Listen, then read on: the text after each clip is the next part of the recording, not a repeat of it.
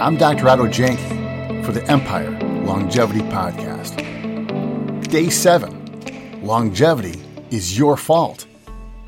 Just looking at the recent research into genetics, we see that your health, your longevity, is really only about 20 to 25% due to genes. That genetically speaking, only a small fraction of your health and longevity potential is hardwired. The rest of it, that 75 to 80%, is your fault. And that is absolutely great news.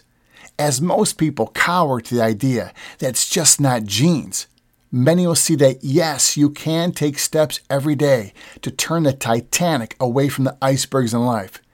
That you can take steps today to push your longevity. Dr. Dean Ornish showed just that with men who were biopsied and diagnosed with prostate cancer.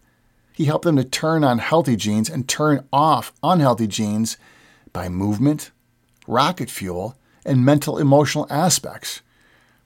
Hmm, that sounds familiar. And for all the people who will say, well, I know someone who lived 100 and they smoked and drank every day. Well, I'll show you graveyards of people whose lives were snuffed out at a young age when they followed those same actions. Here is the best news you'll get today your longevity is your fault. So let's get moving on it.